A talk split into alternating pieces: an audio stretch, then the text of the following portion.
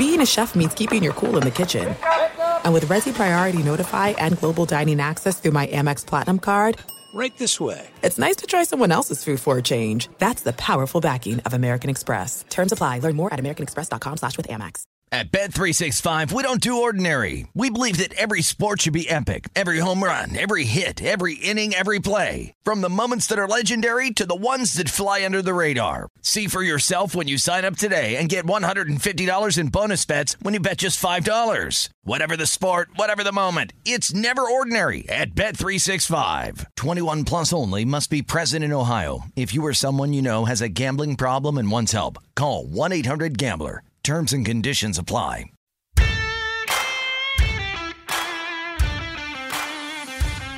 Welcome in to the New Orleans Pelicans podcast, the official podcast of your New Orleans Pelicans. A podcast dedicated to everything you need to know about the squad. Hear from players, coaches, broadcasters, and those who cover the NBA on a daily basis. It's time to flock up. The New Orleans Pelicans podcast starts right now. Hello, everyone, and welcome to another edition of the New Orleans Pelicans podcast. I'm Gus Kattengell with you. I'll be joined alongside with Jim Eichenhofer of NewOrleansPelicans.com. Pelicans coming into their final game of the month on a three game losing streak. Last time they were on the court, it was against the Boston Celtics in Boston. Ah, they, they had a 17 point lead in the game, then an 11 point lead, and then in the fourth quarter, they just could not close. And it's been one of the things that's been an issue so far this season. First off, head coach Willie Green overall on the defeat. give them credit first. You know, they turned it up in the second half. Tatum, Brown, the rest of those guys. Derek White hit some big shots. Um, and that's what good teams do. They, you know, they know that we were being physical to start the game. They were missing some shots. They stuck with it. So give them credit. And then, you know, I loved our effort. I thought our effort, um, we executed well for maybe three and a half quarters of, of the game. And um, we know our blind spots. We know that the last five minutes of a game, we have to execute better and get quality looks. We had a few turnovers there down the stretch, and, you know, that's where we have to grow. The key point six turnovers in the game, and that was an issue. It's been an issue, but six turnovers coming in the fourth quarter. Head coach Willie Green, uh, not a fan of that. Um, I don't like the six turnovers at all. Um, that's where we have to be more mature as a team. Come down, execute, get a quality shot. Our guys in the locker room, they know that. We've talked about it all season long. So I'm not happy with that part. Um, for three quarter, three and a half quarters, we look pretty good. And Boston turned it up. That's another area for us. Like when the game goes to another level, we have to meet that challenge. And uh, we fell a little short tonight. All right, so Jim, as we bring you in here, obviously there was there was a lot of positives in that game. You win the first quarter. I thought Zion and Bi looked really good in there, and then you saw a championship caliber team kind of step up to the case, and they did it the, the the day right after too. They did it to the Pacers, where they were trailing and wound up winning there as well. So how do you look at this game? Do you look at it as, hey, this is a situation where the the Celtics, you know, they're ready to compete for a championship, and the Pels are still kind of learning how to find their way to do that. Yeah, I mean, I think it's symbolic of what we've seen a lot this season with the Pelicans, where there's two sides to the coin. On one hand, you see that they have the talent to have a double figure lead over the Celtics in Boston in the fourth quarter, but then in clutch time, they're not able to make enough plays. And you mentioned the six turnovers. They also shot they shot 50% from the field in the fourth quarter, but they were 2 for 10 on threes. So that was another thing that was really damaging to their ability to hold on to that lead and then at the end to be able to make enough plays to win. So, I mean, it was good and bad. I thought, you know, you, you just con- you continually see the talent that this team has and the ability that they can play with a Boston team for 40 minutes or 45 minutes, but then at the end, you know, they're they're 6 and 10 now in clutch games and mm-hmm. I, I'm not sure how many in a row losses it is, but it's several losses in a row in in the, the tight games, the clutch games. Um, early in the season, I think they were right around 500, but now they're six and 10 in those situations. So something that they have to improve. No doubt. So we'll see if they do get a chance to do that here as well as they will take on the Houston Rockets. And it's a team that has been a tough, tough matchup. Why has it been a tough matchup, you think?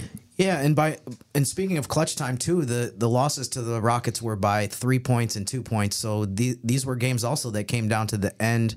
The game in Houston, I think, was for me was particularly frustrating because it was an in season tournament game.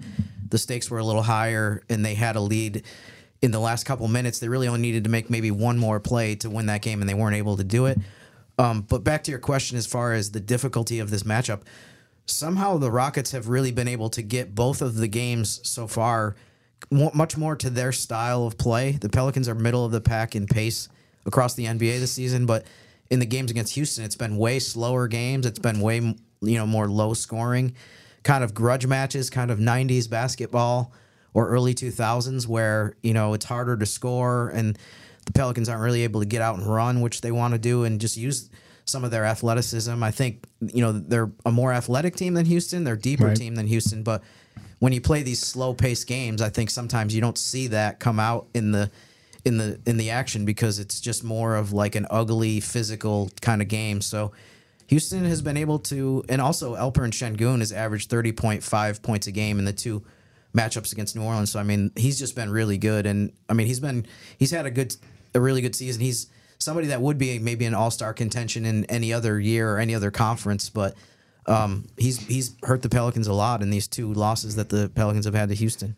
And let's not forget too, as we saw in the other game, uh, Dillon Brooks is one of those guys too. Is he the new Draymond Green? Is he somebody you have to worry about in terms of knowing that at some point he, he's going to do something to kind of get under your skin, and he's sort of that energy yeah. level. He's kind of giving the Rockets an attitude, huh? Yeah, he definitely has. I mean, one of the most impressive things about the improvement that they've made to me has been defensively. I think people that watched Houston play last season, the Pelicans won three of four against the Rockets last season. Only, their only win was on that Jabari Smith three pointer in the final seconds of a game in Houston. Um, they were just so disorganized and so just not fundamentally sound. They were a bad defensive team. They a lot of it was they didn't get back even, which is like you know one of the first steps to being a good defensive team is you got to get back on defense and not get beat with transition scores and not being matched up. So they did they really did not look like an NBA team last season in a lot of ways, and this year in so many different categories they're so much better. And I think Dillon Brooks that you mentioned and, and Fred VanVleet as well. Those two guys have just made them a much more professional team and um, just more sound in a lot of different areas. As far as Dillon Brooks's stuff on the court, he is getting to the point where, you know, he's like, I wonder sometimes if he's starting to get in people's heads because right. you're starting to worry about some of the dirty stuff that he's done, some of the stuff that's just out of bounds. And I think the comparison to Draymond is pretty good from the standpoint that you just watch him sometimes and you're like, he he tried. It looked like he tried to make that look like it was an accident, but there's no way that 18 consecutive times where he's hit somebody in the face that right. they were all accidental. And you think about that before you even go into the game. That's mm-hmm. my point. I mean, sure. I, I'm watching and doing the show yesterday, and NBA Today's has an entire segment it, was Dillon Brooks, you know, doing this by accident or not? And, and, and there it is. You know, it's him coming across LeBron's shoulder and, he, you know, and LeBron's down on the floor and all of that. So you do go into it kind of knowing that. But I, I think that's the thing that I've, I've seen with Houston this year. And especially they had a hot start the beginning of the season. But it's just more of, of that nature of, hey, this is what they're going to try to bring. They're going to try to do that. And Ime Udoka, when he was with the Celtics, that was a very tough defensive minded team. And so I, I do think that that's something to pay attention to today. He's done a great coaching job. I think if there weren't so many other really good coaching jobs, he'd probably be a guy that people would say, you know, this guy could win coach of the year, but he's done incredible. I mean, they won 22 games all of last That's season incredible. and they have 22 wins right now with 30 plus games left in the season. So, and they're also I don't think they were a team going into the season that people thought like, yeah, this is a play-in team. But if they win tonight, which you know obviously we hope they don't, but if they win tonight, they're in ninth place. They're ahead of Utah and the Lakers with a victory. So I mean that's a credit to the the work that he's done as a coach and just the improvement across the board that they've made in so many areas. All right, time now to welcome in our guest, a very special guest. I love me some Oleh Kosel. The way you spell it's O L E H K O S E L. Jim, did you know that if I gave you a spelling bee, would you know how to spell Oleh Kosel? I think I would only because I've written it down a few times in a, in preparation for having him as a guest. I as well love myself some Oleh Kosel, so very happy to see him and talk to him today. At Bet365, we don't do ordinary. We believe that every sport should be epic. Every home run, every hit, every inning, every play. From the moments that are legendary to the ones that fly under the radar. Whether it's a walk-off grand slam or a base hit to center field. Whatever the sport, whatever the moment, it's never ordinary at Bet365. 21 plus only must be present in Ohio. If you or someone you know has a gambling problem and wants help, call 1-800-GAMBLER. This is it. We've got an Amex Platinum Pro on our hands, ladies and gentlemen. We haven't seen anyone relax like this before in the Centurion Lounge. Is he connecting to complimentary Wi-Fi? Oh my, look at that. He is and you will not believe where he's going next. The Amex dedicated card member entrance for the win. Unbelievable. When you get travel perks with Amex Platinum, you're part of the action. That's the powerful backing of American Express. Terms apply. Learn more at americanexpress.com slash with Amex. Love that. I spelled it on purpose because that's how you go give a follow over there on X. Longtime Pelicans beat writer and covers the NBA as well. Here to help give us perspective. I had Ali on the show earlier this week to talk about that, to help give me perspective. I knew this was going to be a tough month, Ali. I knew you were going to face some of the top players in the NBA. You were going to face some of the top teams in the NBA. That said, here we are with one game left in the month, and you're seven and seven. How do you look at this month so far? It's funny you brought this up because that's where I was going to start this show today. You asked me at the start of this month, what would you be happy with, right? Because this looked like this was going to be the toughest month of the year for the Pelicans. Mm-hmm. And I, I, think we both agreed, right? Just getting to eight and seven, that would have been good.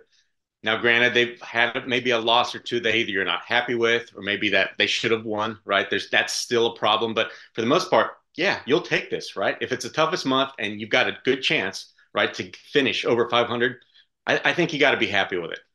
So give me, I mean, based on your answer just there, you kind of hinted at this, but I was kind of wondering what your on a scale of one to ten, what is your concern level, your concern meter right now? With one being, you know, you're sitting back on a on a beach in a hammock, and ten being it's the apocalypse right now for the season, and that the fate of everything is at stake. Where are you right now on that scale?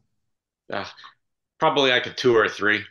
I mean, yeah. there's obviously some uh, problems, and I'm sure we're going to delve into them, like clutch time minutes, like being able to compete against the the better teams, right? Maybe more so the elite teams in the league. But really, the Pelicans have taken a step forward from last season. And everybody knows you don't go from suddenly being what a nine or a 10 seed, jumping all the way up to being a championship contender, right? Mm-hmm. Where you're a one, two, or a three seed. I know there's exceptions, and I know Gus brought up the Thunder, but that's the rarity.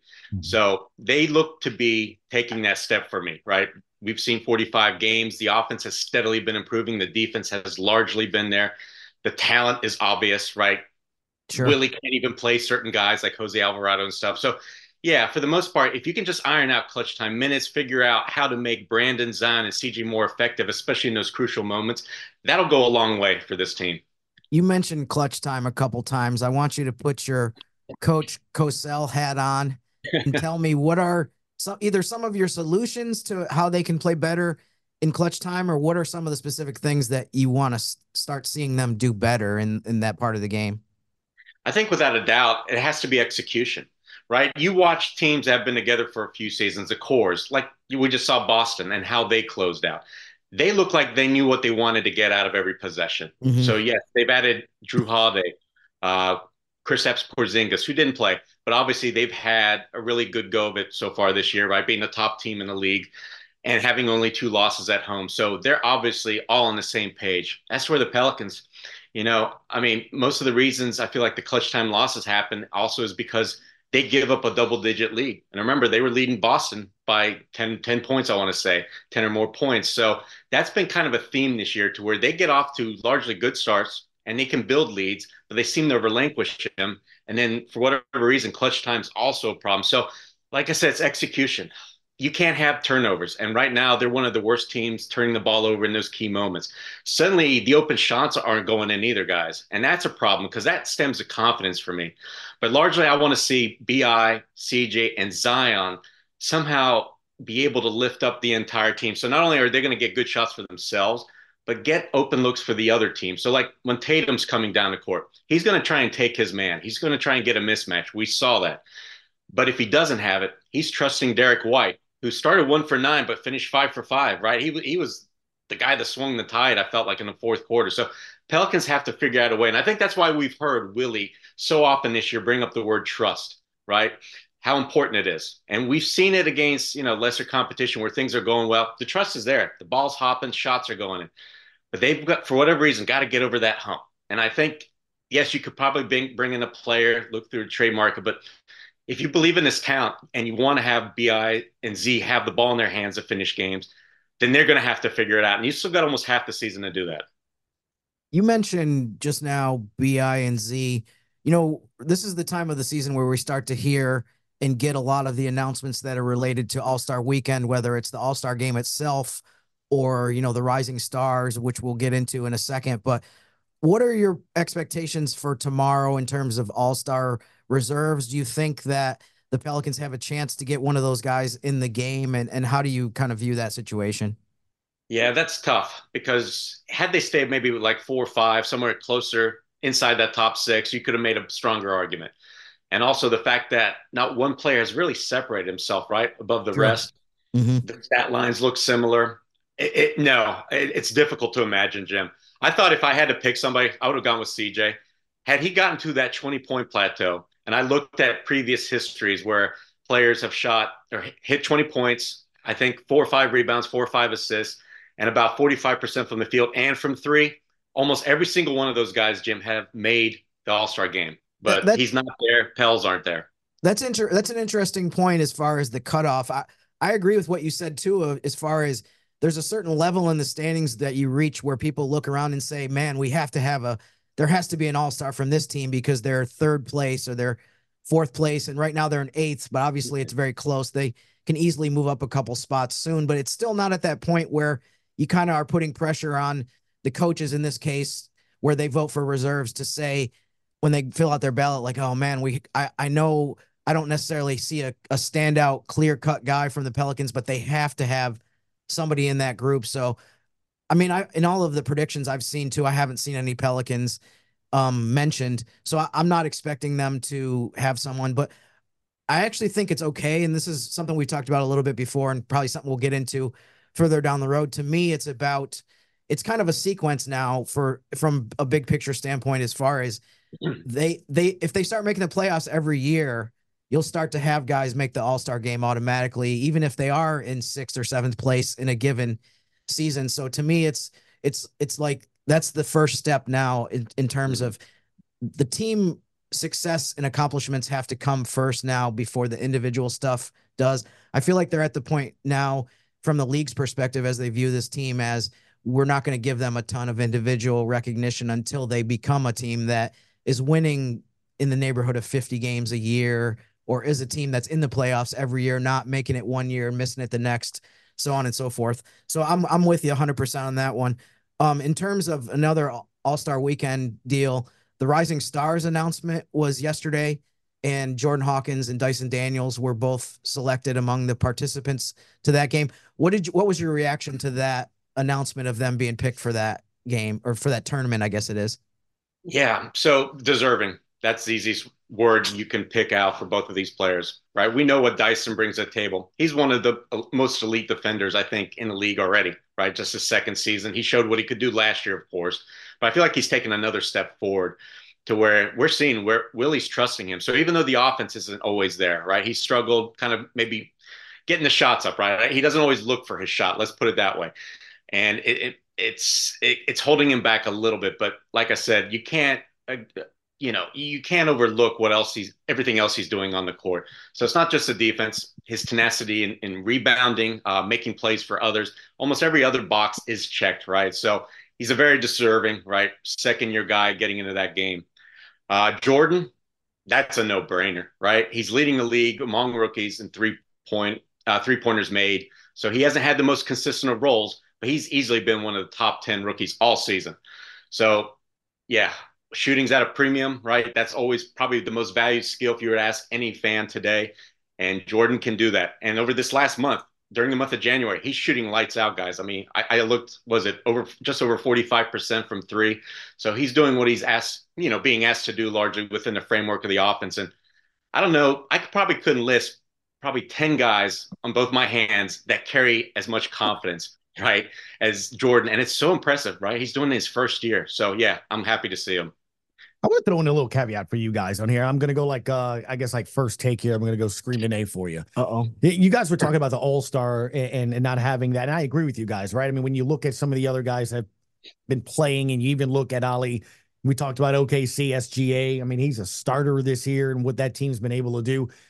So let me ask you both this, right? I'm going to go first take here. A little Chiron on the bottom goes Is it a problem that the Pelicans don't have an all star player, or do they need an all star player to take that next step? Or is it based off of this offense? Yeah, that's a great question. I think you honestly do need to have somebody, right? So they've got candidates, especially, namely, you're looking at Zion and BI, and there's still a reasonable chance, right? Zion's told us he's not 100%, right, all season. Last time he was asked right. about that was about 80, a week ago. He said 88%. He said, yeah, yeah, 88, 89, 90. He was in that range. So you almost have to take him for his word on that. We saw, right? He was an MVP caliber type of player for about six weeks last year, right? He was in the news about it. We were asking Doc Rivers about it. A lot of multiple coaches were even saying his name. So we know what level he can play at, but he's he's not there yet. Same thing with Brandon. And I feel like with Brandon more so, I think he's kind of taken a step back in terms of shot attempts being as aggressive because he's trying to involve the rest of his teammates more. And sure. so yeah, so that's obviously going to take him out of that running because you know when you think of all stars, you're thinking guys well over 20 points per game, and right now Brandon doesn't seem to have that mindset. So, yeah, as we said, nobody clear cut, but I think in the future there can be. It all depends on how this roster comes together, guys. I mean, let's face it. Does Zeke health get better? Do they take away some pieces either at the trade deadline or over the summer to where BI is going to be in that kind of scoring mentality again, 16, 18 shots a game? We don't know, but the, the, the potential is there, right? Yeah, I agree with you, Ali, in terms of Gus's question. I mean, to me, there's kind of two sides to it. Um, one, I, I do think that it is important that they have someone ascend to the all star level. And I think, like you said, Zion is the most likely candidate because what we saw last season, his upside is just so high. I mean, when he's at his best, I mean, heck, he's been an all star already twice, even though mm-hmm. both of those seasons he only played a basically a portion of this of the season. So, um, the the fact that he's been able to do that already tells me that it won't take a lot, and maybe just all it takes is him getting from the 88 90% to the to 100% are very close to that and he will be an all-star. Um, the other side of of the discussion to me though is I do think it's very possible that there will be a team or two in the Western Conference that is dangerous and goes deep in the playoffs and is a threat. And then when you look back at February, you say, man, they didn't have any all stars because just from the simple fact that if you look at the competition and you look at the talent, I think a lot of people, without, if you just look at it just from a without actually researching it and looking through the list of players, you say, yeah, Zion's an all star. Yeah, Brandon Ingram's an mm-hmm. all star. Mm-hmm. But then when you actually look through the list and you realize mm-hmm. that how many guys, you know, I've heard people make the argument in recent years that the all star roster should be more than 12 players. And I think if yes. you look at this year's Western Conference, it's like this is one of the best cases ever for why they should expand it beyond just a dozen guys because there's going to be tomorrow night when they announce the reserves, I guarantee you, I mean, not that this is a brand new thing, but there's going to be multiple players who people are like, wait, wait that guy's not an all star after the year that he's had and after the mm-hmm. first half of the season that this guy has had. I mean, so, I mean, look at Sacramento, which is a team that has roughly the same record as New Orleans. And people, I think a, a lot of people are debating like, they they go into the discussion saying like, oh yeah, Fox and Sabonis are definitely all stars, but when you actually go through the list and see who needs to be excluded, it's I feel like a lot of people have said, man, it's tough to even get both of those guys on the roster. So um, it's important to kind of wrap it up, sum it up my feelings. It's important to have someone to extend to that level. But I mean, I, I actually think that you can be a very good team in the Western Conference and be a threat in the postseason and not have an all star guy picked. Yeah, Jim, there's been teams like that in history, right? Mm-hmm. And I look at the Detroit Pistons right? Even though some of those guys were all stars previously, but when was it? Chauncey got together, Rip, Rasheed mm-hmm. Wallace, they had Ben Wallace, all those yeah. guys. They weren't in there for the All Star bids, right? I don't know if they right. even made it together that season. They won it all, but mm-hmm. that's yeah. There's teams been to your point like that that can win a bunch of games, go deep in the playoffs without having that guy. And specifically to this Pelicans team too, I think that the the the big three they somewhat. I don't mean this in a negative way, but they somewhat suppress each other's stats because mm-hmm. there's three offensive threats that are very primary guys. I mean, if you take one or two of those guys out of the mix for the over the course of the whole season, if Brandon Ingram is averaging 22, 23 points a game, all of a sudden his average is going to be 27 or 28 and people are going to look at the stats and say like, "Oh, how much better of a season has Ingram had because he's averaged so many more points?" But it's really just the fact that there's two other guys around him that are so good that makes it hard for any one guy to really stand out. And I don't think that's a negative as far as having three players that can all, you know, average 20 points a game. It's just that's just the way this setup, you know, I would love to be able to compare this team someday to the 04 Pistons, you know, some of the players that you mentioned. Um, but I, you know, obviously they're not they're not there yet. But this is mm-hmm. the way this team is built is much more similar to that in terms of it's not one guy that puts up huge numbers. It, there's a bunch of teams in the NBA. I mean, the Mavs are one example, although they do have Kyrie as well. But I mean, teams that have a guy that can go for 60 or 70 points, but on a lot of nights, if he has a bad game or, you know, the top two guys don't have huge nights, you're in big trouble because you just don't have enough depth around those guys. So obviously that's not the case at all with the Pelicans. It's just the the way that this team is set up is different from that. Yeah, and it's the way they approach the games, right? That's that's the thing I look at because you just mentioned the three top scorers. I think Zion, Bi, and CJ could honestly all average together more points per game. Mm-hmm. Look at what Kevin Durant, Bradley Beal, Devin Booker are doing. But of course, you're taking shots away from the rest of the guys. Of course, sure. you're basically playing ISO ball or pick and rolls and just looking for your own. And, and that's largely what they do. Unless they have a wide open kick out, those guys are always trying to score. So that's why I'm actually I like the system that's here that the guys are actually in tune with it and following it because suddenly Trey's getting opportunities. Jordan, we're seeing Herb mm-hmm. right stand out, and then you've got you got Jonas. We never even talk about Jonas. It seems like yeah. when we talk about this scoring team. But here's the best example: Pelicans put up a franchise record 153 points the other night. The leading score was 33 points, if I if I'm not mistaken, by CJ. Mm-hmm. So there you go. That that's a clear delineation of just how the Pelicans play and want to play. And when they're at their best, that's what you should expect to see. Ollie, my final thing for you here as well is obviously there's going to be so much attention going into next week's trade deadline with other teams here as well. So LeBron posted an emoji of an hourglass. I have no idea what that means. um, uh, maybe the next time we have you on, we'll ask you what emoji would you post, you know, uh, to describe this team or not. But I think what's interesting is I don't know what other teams are going to do. I don't know what the Pels are going to do. I brought this up to Jim earlier, I think this week on the podcast, if not the end of last week. When I look at the standings, Ollie, what's interesting is there's so many teams jumbled and close mm-hmm. that I almost don't know what you go do for a lot of those other teams, right? To, to go get it. I mean, like for the Suns, it was just you got to get those three guys together. You still got Steph in them, you know, when you're looking at Golden State.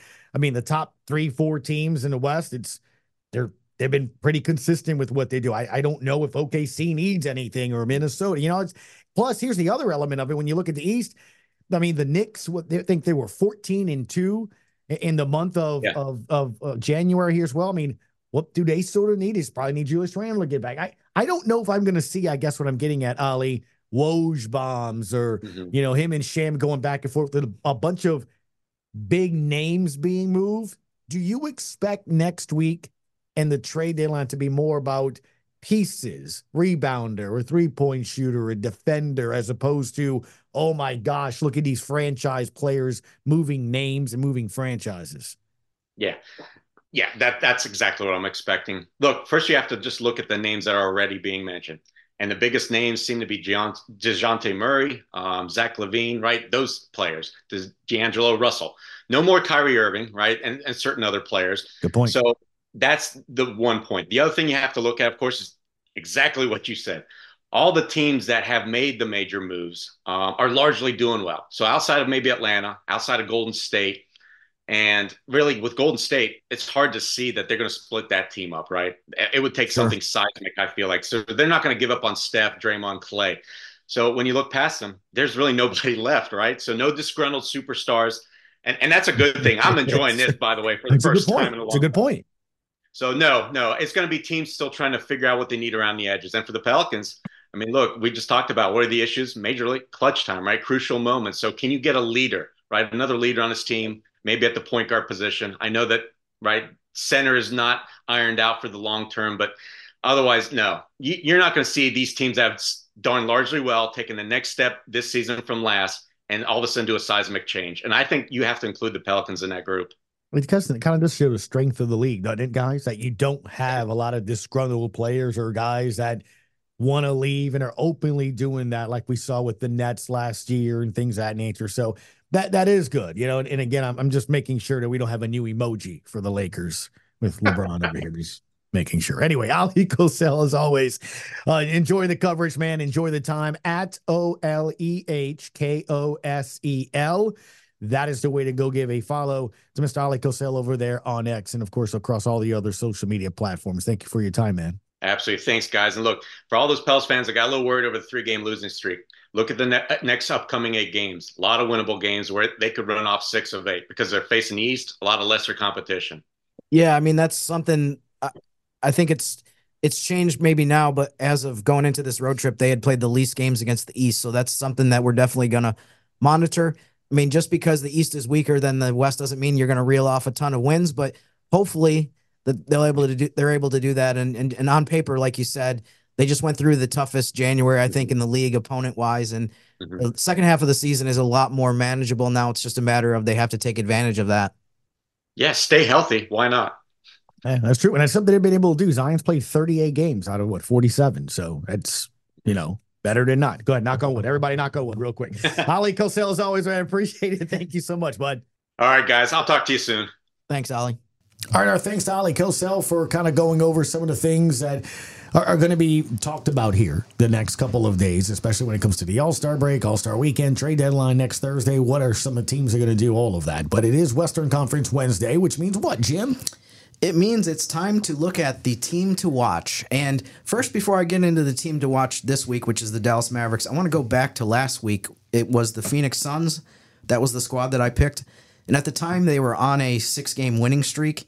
They did win that night last Wednesday at Dallas by 23, which was a really good victory. But the curse of the team to watch kicked in at that point, and they lost at Indiana by two on Friday, at Orlando by 15 on Sunday they did win at Miami in their most recent game by 13. But I mean, they lost two games over the weekend where Devin Booker, one of them, he had 62 points.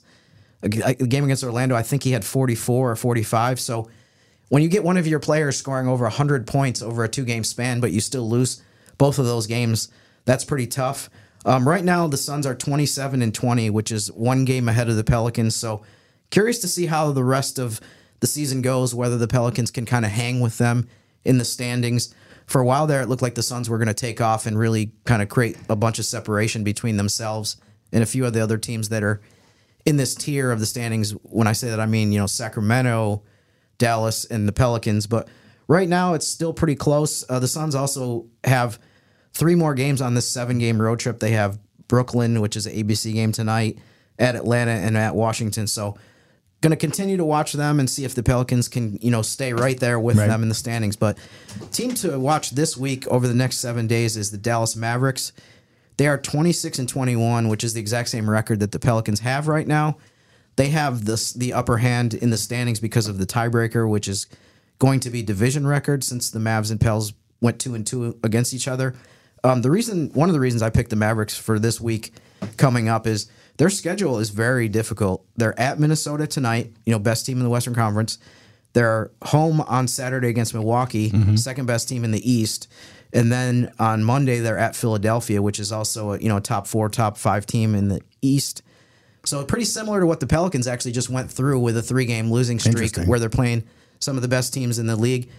Uh, the Mavericks close out this next 7-day span at Brooklyn on Tuesday, which I believe is a TNT national game. But before that, they're playing, you know, some really quality teams. So I'll be curious between now and next Wednesday when we meet again whether the Pelicans have moved ahead of them in the standings because it's going to be very difficult for the Mavericks to do well against Timberwolves, Bucks, 76ers in a three game stretch. Well, Jim, as always, thank you for joining us here, man. Appreciate the time. Thanks, Gus. And you know, one quick thing I wanted to throw in, I want to start doing this every week you know, we don't have a good term for yet for what the nine and ten spots in the play-in race are. I want to start calling them calling that the play-in danger zone. So, as part of Western Conference Wednesday, I want to be able to update that in terms of where the Pelicans are. Right now, they're three games ahead of ninth and 10th, which is the, as I have described it, the, the play in danger zone. Uh, they're three and a half games ahead of Houston, which is in 11th place right now, which is another reason why tonight's game is important so that they can, you know, you win your four and a half games ahead of the Rockets, you lose your, it's down to two and a half. So we'll keep checking in on throughout the course of the season to see if we can get to the point where we, where the Pelicans meet one of your goals and your hopes and dreams of not having it come down to March and April in terms of, you know, making the play in and being ahead of that ninth spot, which is very key. The difference between eighth and ninth, Yeah. we've said it before, is just so huge It'd be in terms nice. of It'd two be chances nice. to win a game or Yeah. just one. I'm hoping that happens. I'm hoping that happens. Yeah. Anyway, Jim, as always, man, appreciate it. At Jim Eichenhofer, at Jim underscore Eichenhofer is the way to follow over there on X. I'm Gus Kattengell. That's Jim Eichenhofer. As always, appreciate the time. We'll see you on Friday on the New Orleans Pelicans podcast. Thanks for listening to the New Orleans Pelicans podcast. Join us three times per week on Pelicans.com, the Pelicans mobile app, the iHeartRadio app, or where you get your podcast. And be sure to give Jim and Gus a follow on X at Jim underscore Eichenhofer and GCAT underscore 17. We'll see you next time, right here on the New Orleans Pelicans podcast. At Bet365, we don't do ordinary. We believe that every sport should be epic. Every home run, every hit, every inning, every play. From the moments that are legendary to the ones that fly under the radar. Whether it's a walk-off grand slam or a base hit to center field. Whatever the sport, whatever the moment. It's never ordinary at Bet365. 21 plus only must be present in Ohio. If you or someone you know has a gambling problem and wants help, call 1-800-GAMBLER.